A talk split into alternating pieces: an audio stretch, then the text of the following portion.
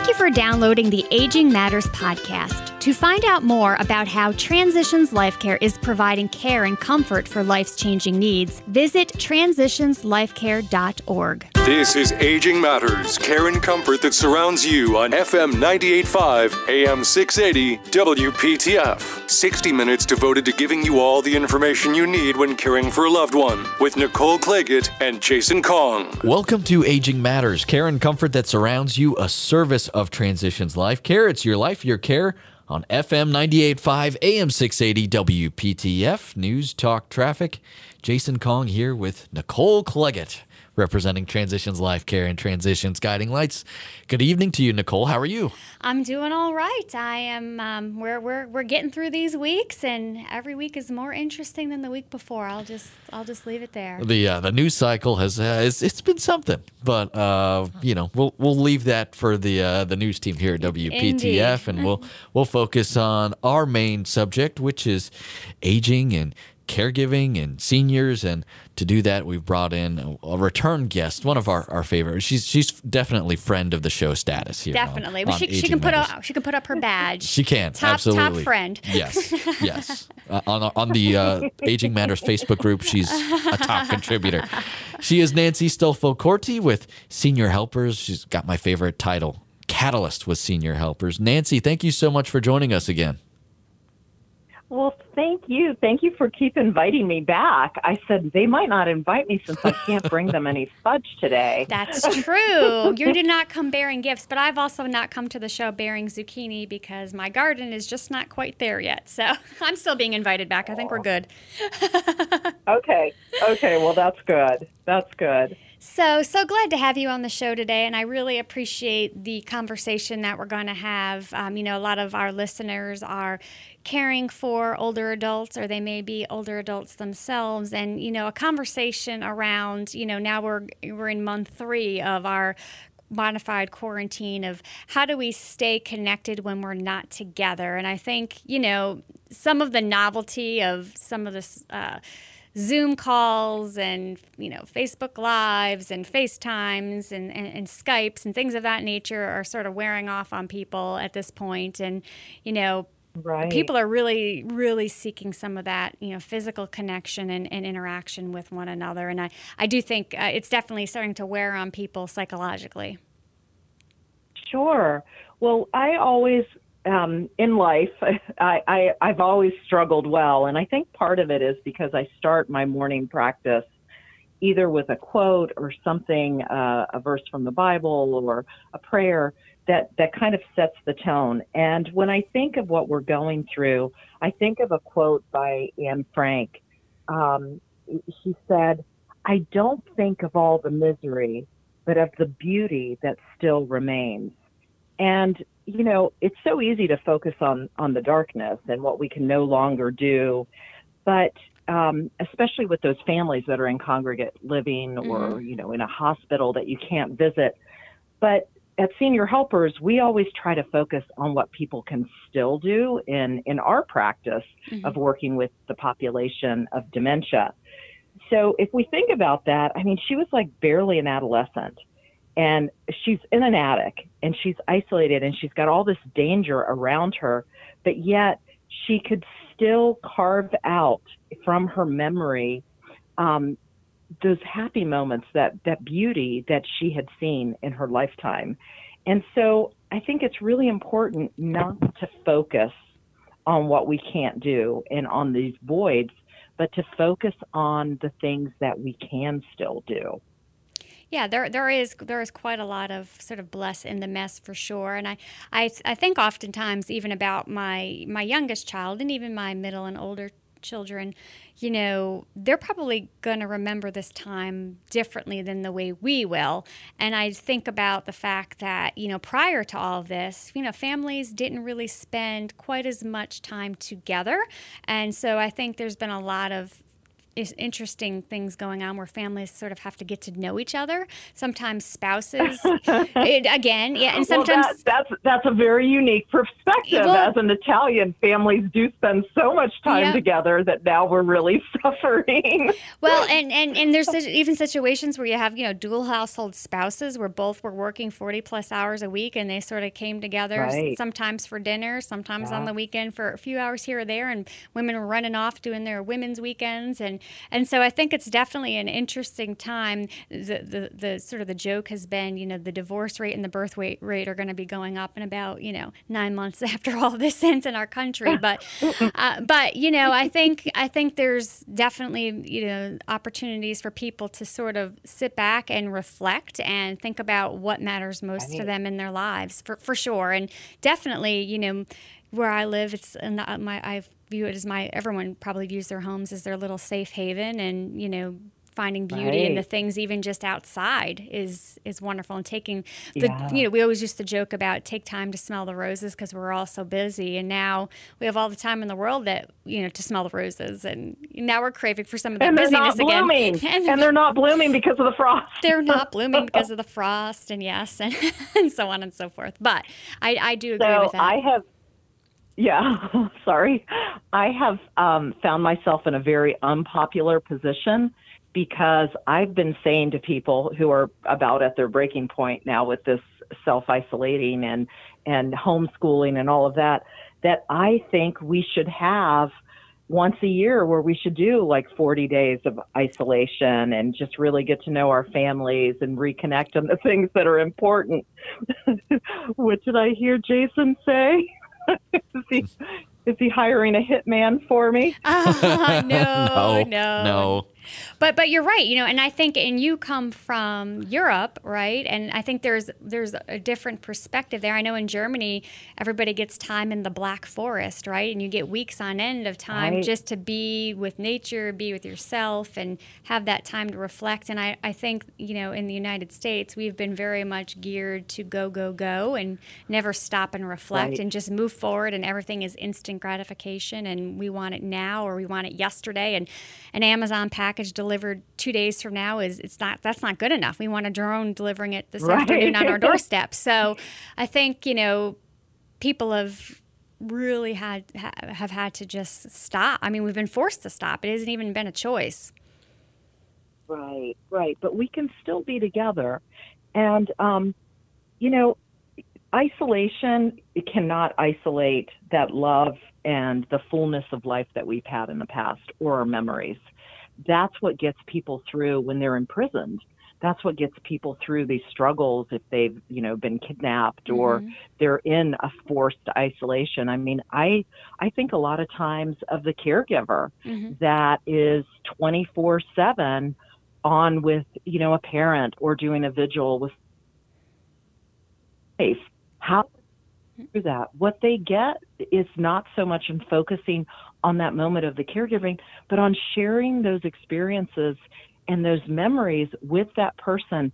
And that's why sometimes caregiving adds this richness to your life, especially at end of life, because you have that time and that excuse in America where we go, go, go to actually connect and to really connect on a deeper level. So a lot of times people ask me, well, well, how can we do that? I mean, I can't go see my mom. I, I mean, technology is amazing. And um, I know myself with my parents, they live in Ohio. I am closer to my parents today that we have a nine hour drive between us than I have ever been when I lived in the same city with them. And it is because I learned having an ocean between us how to connect, and this was way before there was technology that we have, but how to connect on a on a truer level. And back then, I would write them letters and um, send them things, and then when we did have a chance to talk on the phone, we talked about it, and it was like we were sharing it because I can remember one Christmas I made them an entire nativity set out of bread and I shellacked it. And my father's a baker so um, I sent it to him, and he was he would hold up these statues while he was talking to me, every Christmas that it survived because, you know, after a while it does kind of break down, no matter how much shellac you put on it. and he used to say, I find comfort in that I cannot spend Christmas with you, but I am holding up this um, Christ child or I am holding up this donkey, and I know that you modeled it with your hands. And I feel like I am holding your hand. So these are the kinds of things that the experiences that we we need to share with our loved ones, even if it's just the retelling of an event or a memory that you know your loved one um, surely remembers. Maybe it's something that they t- talk about all the time. I know Tiva always talks about the killing of the chickens with her grandmother. Um, it might even be as simple as reciting a poem or a prayer together on the phone or Skype, um, or you know any other technology that you might have uh, available to you. You could do a surprise-ogram. Um, a lot of the assisted livings are allowing you to drop off things. You can't really go in, but maybe you can set up a time where you can visit them through the window or something special. I know my that little pig costume. I have done little surpriseograms to my neighbors and to the people at some of the communities around me with a little sign that says, "This is the little piggy that stayed home." Since we didn't have our barbecue this year. Oh, that's awesome. That is cute. Nancy Stolfo Corti is with us here on the line, and we're going to continue our conversation with her right after this. She is a catalyst with Senior Helpers. Stick around. You are listening to Aging Matters, care and comfort that surrounds you, a service of Transitions Life Care. It's your life, your care on FM 98.5, AM 680, WPTF, News Talk Traffic. This is Aging Matters, care and comfort that surrounds you on FM 98.5, AM 680, WPTF. Joined by Nicole Claggett from Transitions Guiding Lights. Here's your host, Jason Kong. You are listening to Aging Matters, care and comfort that surrounds you, a service of Transitions Life Care. It's your life, your care on FM 98.5, AM 680, WPTF. News, talk, traffic.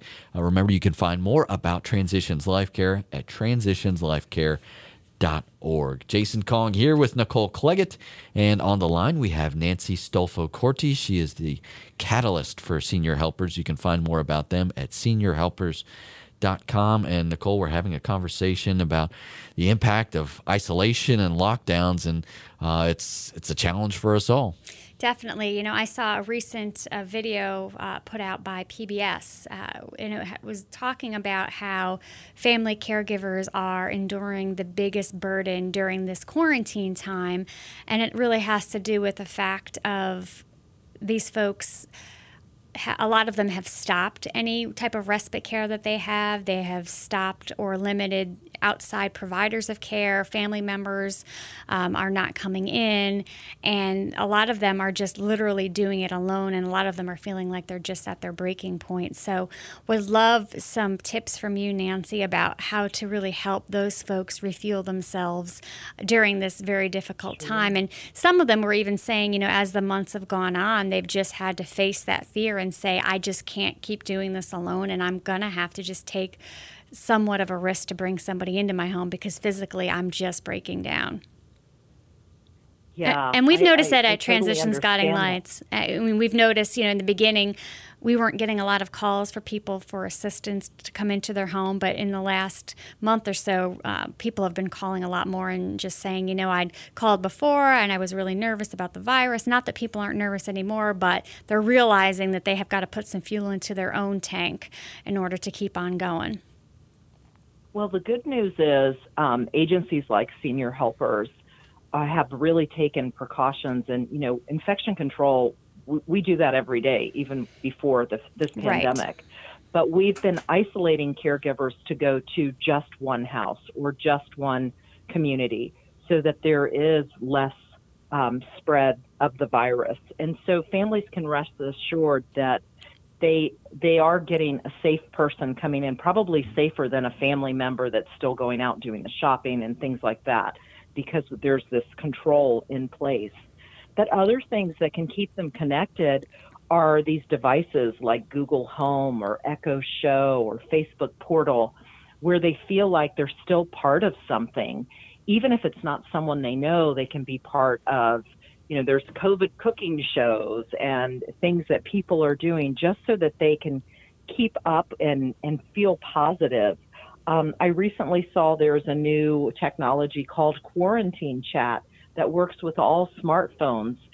So you might not feel comfortable talking to your family because you feel guilty that um, you've been quarantined with mom or dad and and they might not understand your reality and the stress of mm-hmm. that trying to keep them safe and trying to keep uh, yourself sane but you can talk to someone um, and that way you can really connect and feel like you're you're not alone in this there's a myriad of support groups. I know that i run two that are on zoom and you can um, find out about them on the dementia alliance of north carolina. They're open to anyone. You don't have to be part of those communities that are represented but so that you can share your experience with someone because I think the most important thing in staying connected while we're alone is to feel like you're not alone. Um, and and I mean, you have to really save your sanity. Um, there are eight free apps that help you stay connected that are out there.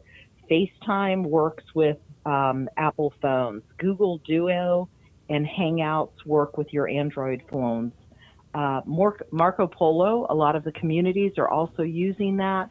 And I, like I told Nicole earlier, I will send um, this information so they can post it on the website.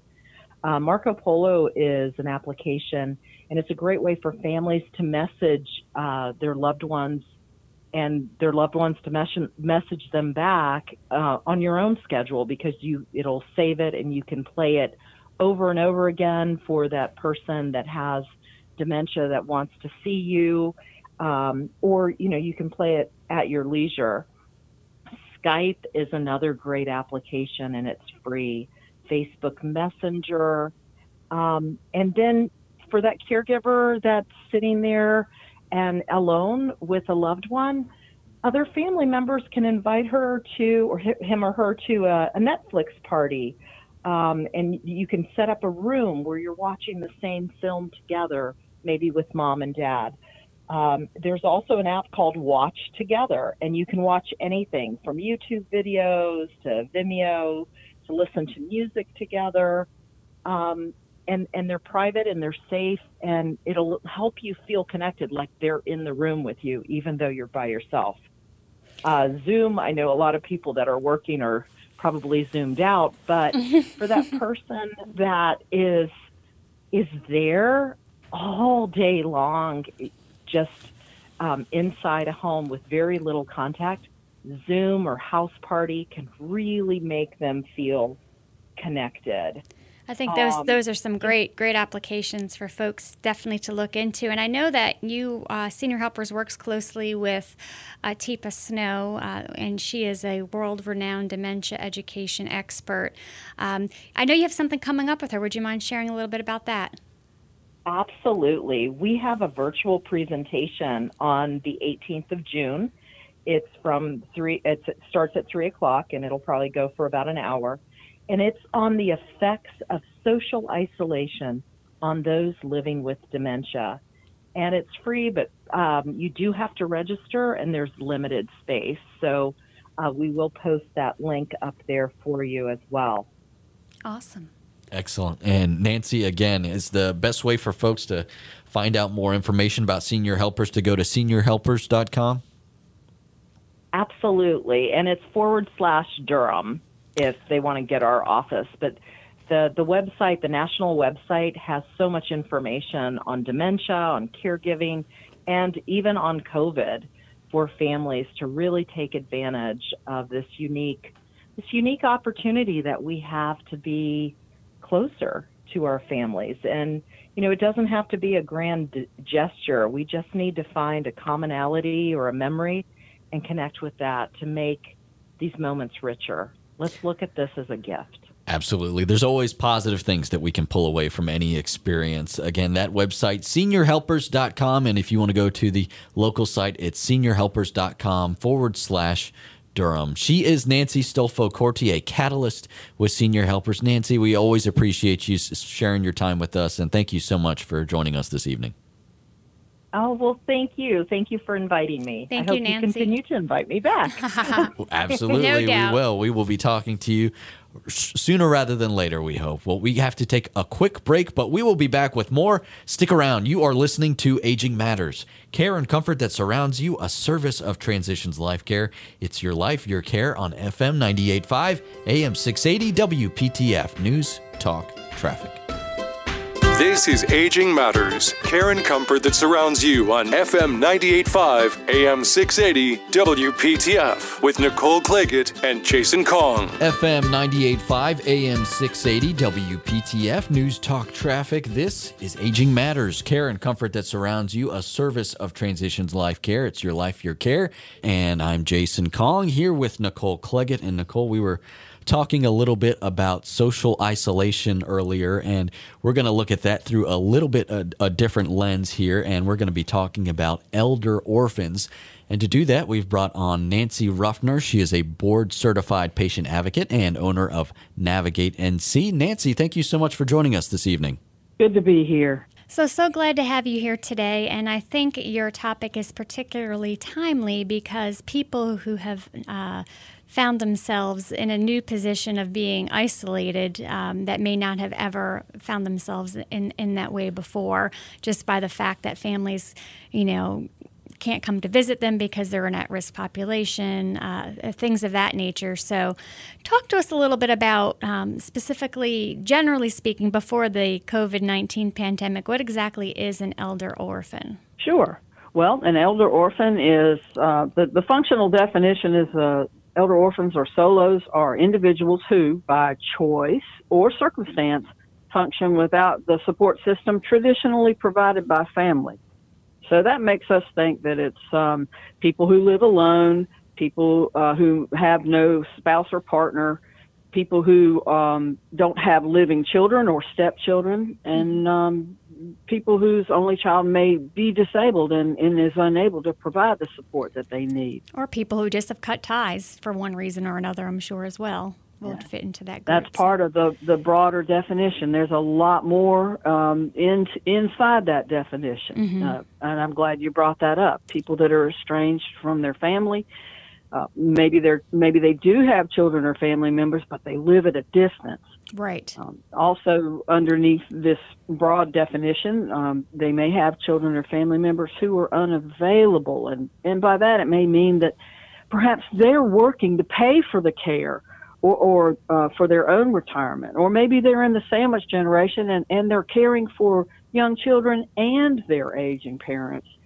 Um, but uh, it could be that they're um, unable maybe maybe your support system if you're an elder orphan or a solo ager maybe your support system has their own medical challenges and may, can't help or lift or drive um, your your your very best friend may be having their own hip surgery Right, right. Um, So folks, folks can fall into that category, even temporarily, potentially. But yeah, I, I certainly understand that. So, you know, what are what are some of the special considerations? You know, let's just say you find yourself as you know that type of a person, and you know you're not really at the point where you're needing a whole bunch of care yet, or you haven't had a medical crisis uh, of any stretch of the imagination. What are some of the things that you know if we're if we're looking at our our future and we're knowing that we're going to be aging basically alone, what are some things that we need to be putting into the place now so that we have, um, you know, a good future? Well, we, as most of us will assume that we want, as we age, we want to maintain our independence and control. And um, elder orphans and solo agers are, are no different. Uh, we have unique needs because our support system is different from others. In fact, we have to be a little bit more demonstrative in, in growing it. We have to, take the take the reins. Um, some of the things we can do is build out our support system or social capital, as some people call it.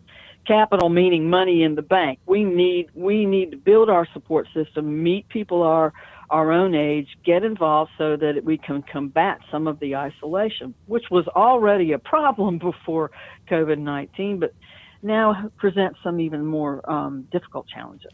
Yeah, we've had a number of people reach out to Transitions Guiding Lights that uh, mm-hmm. really have nobody that they can truly rely on. So, you know, we have, you know, made certain connections for folks. Sometimes, you know, people like yourself or, or aging life care managers that can sort of step in right now and help coordinate services when people may be fearful to leave their home because they are a uh, part of the vulnerable population. So, sort of all of these, I think, all these situations, while no, none of us planned for a global pandemic, sort of need to be in our what I like to call our hit by the bus plan, right? Like at the, at the end of the day, you know, what are we going to do if, you know, basically the world catches on fire. I, I, there was a mem that I saw the other day. If 2020 um, was was if we could put 2020 as a mem, and it was basically a kid sliding down a really hot metal slide, right? Like going, oh boy, mm-hmm. just because it's sort of one of those That's crazy true. years. And really, for any one of us personally, I know globally we're all going through this together, but personally, we can have a,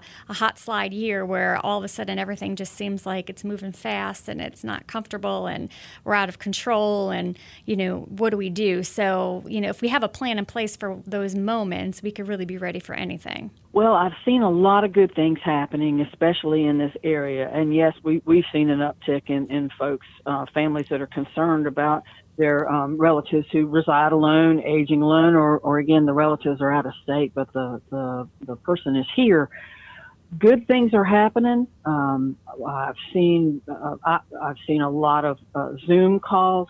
I've seen uh, an increase in folks wishing to connect um, teenagers who are tech savvy to seniors who may not be. Um, a, a, lot more of the faith communities are stepping up and, and increasing their outreach. Uh, there's there are there are really good things happening. Um, I'm especially excited to do the call uh, to do this this show at this time because what's occurring right now in the month of April, National Healthcare Decisions Day, is a big day for uh, for solo seniors. National Healthcare Decisions Day is the day that helps us uh, uh, to get our advance directives going, our get our legal ducks in a row. And elder orphans have some special planning here. We need to make sure that we have a will because you know I like to say if we don't have a plan, then the great state of North Carolina has one for us. Uh, but it's it's mostly about advance directives and who will speak for me. Right, right. You know that that's a ripple in the rug for many many elder orphans. They're like, I don't have anybody to designate. I don't know who I would choose to be my agent for health care power of attorney or financial power of attorney. And so their task becomes the one that's going to behoove them anyway, and that's increasing their social network. Exactly, exactly. So, what are some other things that folks need to consider if they're an elder orphan? Along with combating the isolation, which again was already a problem before COVID, I think it's important that folks realize that they're going to need a team. And it's mm-hmm. kind of, when I think about it, it's an opportunity. You know, there, there's this famous phrase that says more than one in five Americans older than 65 are at risk of becoming an elder orphan. Yeah, I don't think it's at risk. I think it's an opportunity. You know, we're only at risk if we know there's a need and we haven't done anything about it. If we know our back door is open and we're not taking steps, then maybe we are at risk. But this is a tremendous opportunity for us to build our own team and to uh, to coin one of my favorite phrases, to, to have a say in how things will go and where we'll end up. We can begin to look at, you know, how are we going to call the shots? How can I maintain independence uh, and uh, make sure that things go my way? And I can do that by having my medical providers picked out. I can get my legal ducks in a row and, and find out what I need to know to appoint agents for my power of attorney designations and to have some emergency plans. Everything from the simple to the um, more intricate, from something as simple as having the emergency contact information jotted down by your phone to something to having a, a complete information in a vault um, stored in the cloud. So there's a number of ways that you can approach this. Um, build your team and ready yourself Yeah, it's a planning exercise that we all should go through. She is Nancy Ruffner. She's a board certified patient advocate and owner of Navigate NC. You can find more information about her and her organization at navigatenc.com. Navigatenc.com. Nancy, thank you so much for joining us this evening. Happy to be here. We will be back with more. Stick around. You're listening to Aging Matters, care and comfort that surrounds you, a service of Transitions Life Care. It's your life, your care on FM 98.5, AM 680, WPTF News Talk Traffic.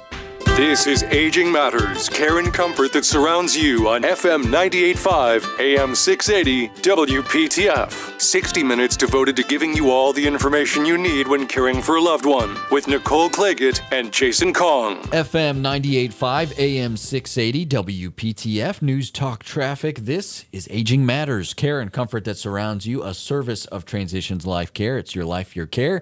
Jason Kong here with Nicole Claggett. And Nicole, uh, we're going to be talking a little bit about advanced directives. And to do that, we've brought on a returning guest here on the program. Joining us uh, on the phone, it is Chris Wilms. He's an attorney with Hopler, Wilms, and Hanna. Chris, welcome back on the show. Well, thank you, Jason. It's a pleasure to be back. I'm always happy to contribute uh, relevant information definitely happy to have you here today. And, you know, I think it's rather timely to have you on air. There has been a lot of conversations about this COVID 19 pandemic, also known as coronavirus. Whereby people are, um, you know, hospital systems. You keep hearing about the need for ventilators and respirators, and, and we don't have enough in this country, and, and things of that nature. And sort of what I've been hearing on the healthcare side is sort of this overarching conversation about ventilators um, across media has created an opportunity for a lot of a lot more intimate conversations within families if they had to be faced with being put on a ventilator for the COVID-19 virus if it got to that would or would they not want to receive that type of care? So i mean in some ways you know you can kind of look at the blessing and the curse with everything and you know maybe that for whatever reason, having this sort of national conversation is trickling down into the homes where these conversations really need to happen on a day to day basis. Yeah, and um, I can tell you that since this has gotten so much attention in the media, um, I have gotten a lot of calls. Um, we've definitely seen a substantial number of people reaching out for estate planning um, and specifically discussing healthcare proxies and advanced directives. Um, this, I think, just the the constant attention that this crisis has created has created a an opportunity. I agree with you, um, and where people are naturally talking about the process of death and and what they would want and not want. So it's a great opportunity to bring up the topic of advanced directives. Yeah, so when we're thinking about advanced directives, um, so these are basically plans that people put into place in the event that they were no longer able to make the decisions for themselves. So basically, you know, you and I right now, we could say what we want or don't want if we walked into a hospital. But in the event where we became very, very ill and we were no longer able to do so, advanced directives basically, from my understanding, uh, take over, and then the people that you appoint are able to make decisions on your behalf as if they were you um, related to healthcare and finances, correct? Well, to some degree, yes. So, an advance directive, well, think about ideally, if you are become critically ill with something, you know, the doctor is going to walk in the room, talk to you about it, um, talk to you about your prognosis and your options, and after being fully informed, um, you'll you know you and the doctor will make a decision together about about life prolonging measures. And in response to that, the doctor may enter an order, um, a do not resuscitate order, or a, a MOST order, medical orders for scope of treatment, something that directs whether or not life prolonging measures are going to be withheld. But oftentimes you can't make that decision. You can't have that conversation with the doctor. And so an advance directive um, for natural death essentially is you having that conversation in advance by having a series of situations that you describe in a document and explaining what you would and would not want in response to those various situations. So if you can't have a conversation at that time when you find when you you know it's determined that you are you know terminally ill, the doctor can review that document and know what your wishes are. It's sort of like having the conversation in advance. Very, very helpful. I mean, I know that um, during a crisis, you know, it, any type of crisis. You have a heart attack, you have a stroke, you, get into a car accident. You know, there's so much emotion going around the shock of the family having to deal with this. Um, and then, you know, if, if people don't know what you would have wanted, that just creates even more stress with everybody offering their opinions about what they think you might have wanted. Absolutely. And what I have found is that people's perspectives on the process of dying are so different. I mean, I mean, very, to opposite extremes. Um, I'm my office is located near Research Triangle Park, so I get a lot of young professionals, young couples that just had a baby or just bought a house or just got married or just moved to North Carolina, and they come in, and a lot of them have never been through or experienced the process of dying or having a loved one go through that process, and their perspectives often I've noticed there's a pattern.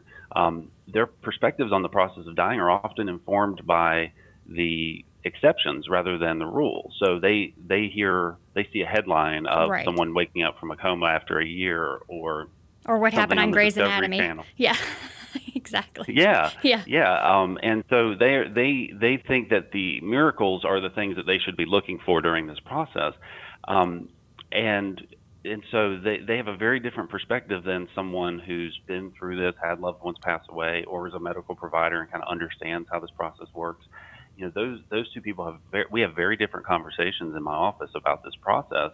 And a lot of times, I'm trying to explain to them as someone who brushes up against death for a living, like you, you really need to think about kind of what this the toll that this takes on your family, the expense associated with it, um, the other sort of factors that go into whether or not you would want lifelong measures withheld under these circumstances where you're allowed to do that and what is it actually going to look like, right? And and so I'm, i would mm. imagine as an attorney that gets to be kind of tricky territory. You know, what can you expect if you were on a ventilator? What can you expect if you were getting intravenous fluid and food? You know, what could you expect? You know, name it. If you continue to receive all kinds of experimental drugs for cancer treatment, and so I would I would I would I would wonder if you know there's at times where you just may recommend that folks kind of talk to a medical professional to get a better understanding. So yes, I'm I'm only able to help to some degree based right. on the experience that I have. But someone like um, like a patient advocate is going to be much more familiar with how the process plays out in various settings in the in the medical industry, and they're going to be better able, I think, to advocate for certain types of um, care and treatment, and be able to understand sort of the nuances of how this practically plays out in the hospital. Mm-hmm. You know, for example, I I could write a, a living will that you know, specifies that nothing happened. I mean, in terms of lifelong measures, that basically we switch you to comfort care. We keep you comfortable until you pass away, and we maintain your dignity and keep you clean, but we don't do anything to try to cure whatever's happening to you. And I could try to write that as solidly as I can, but there's a lot of wiggle room in this statute mm-hmm. that provide a lot of discretion for hospitals and doctors to go against that. And you know they but they can't interfere with your efforts to try to get substitute attorney or substitute uh, physicians or substitute hospitals to try to uh, find a place and a physician that will honor your wishes. And you know i think someone that's a patient advocate is going to know that in the moment and is going to be able to um, navigate a person towards towards a solution or, or, advocate on behalf of the family to get to a solution a lot faster and a lot more efficiently than an attorney would. Um, I can write the documents, but if you call me in a crisis, I might not be able to intervene quickly enough. But if you have a patient advocate there um, or someone that is versed like a medical professional in, um, in, in this process and the nuances of our current laws, they're going to be better able to do that, I think, very quickly. So, if you could just talk for a moment or, or, two about the importance of being careful about who you select to make these decisions. It may not be the person that everyone would automatically uh, uh, select to do it. Like, it may not necessarily be your spouse, for example. Right. Um, healthcare proxies and advanced directives for natural death, they sort of go hand in hand, right? So a healthcare proxy is, you know, where you name a person to make medical decisions, and an advanced directive for natural death is basically you expressing your wishes about what you'd want upon certain events happening. And a lot of people, for example, may want to name their adult children as as an agent to, to make these decisions, and it may give them discretionary authority to withhold life prolonging measures too. Um, but you know, if you have a 20 year old son, you know that you're naming to make these decisions, I think it's very important to make to have the conversation with them and make sure that they sort of understand and have an understanding of your worldview on the subject so that they can decide make decisions about life prolonging measures as if they were you and not as if they were a 20 year old with a 20 year old's perspective. Not to say that 20 year olds don't understand how this works. Of course they do, but they just, a lot of times, if, if this is your first time going through it, you're, and you have very little support from people who have an understanding of this process, um, you may make decisions that are not in the person's interest and may make decisions that um, are against their wishes. So I think it's more important rather than picking someone that's close um, you know, in degrees of kinship, like a spouse or a child, I think it's more important to name people that have an understanding of what your wishes are and can understand the why behind it, and the strength the to carry it out. You're right, exactly. At the moment when it's a, when you're when you're in that moment, you need somebody who's not going to hold back. Yeah, and you should also have a conversation with all the parties involved. Uh, explain your thought process behind that, so that no one is surprised at a no at secrets. A, yeah, at an inappropriate time. Chris Wilms, attorney with Hopler, Wilms, and Hanna. If folks want to get a hold of you, what's the best way to do that? Um, well, we are open open during this crisis. Um, but we're all ro- working remotely. So phone um, 919-244-2019 is going to be a good way to reach us, or also you can reach out to us on the web, which is www.hoplerwilms.com. Hoplerwilms.com. Chris, thanks again for joining us. We always appreciate you having on the program. It's always a pleasure, Jason. Thank you. We are out of time for tonight. I want to thank all of our guests for joining us. We will be back again next week. You've been listening to Aging Matters, care and comfort that surrounds you, a service of Transitions Life Care. It's your life, your care on FM 98.5, AM 680, WPTF, News Talk Traffic. You've been listening to Aging Matters, care and comfort that surrounds you on FM 98.5, AM 680, WPTF. For more information, log on to transitionslifecare.org.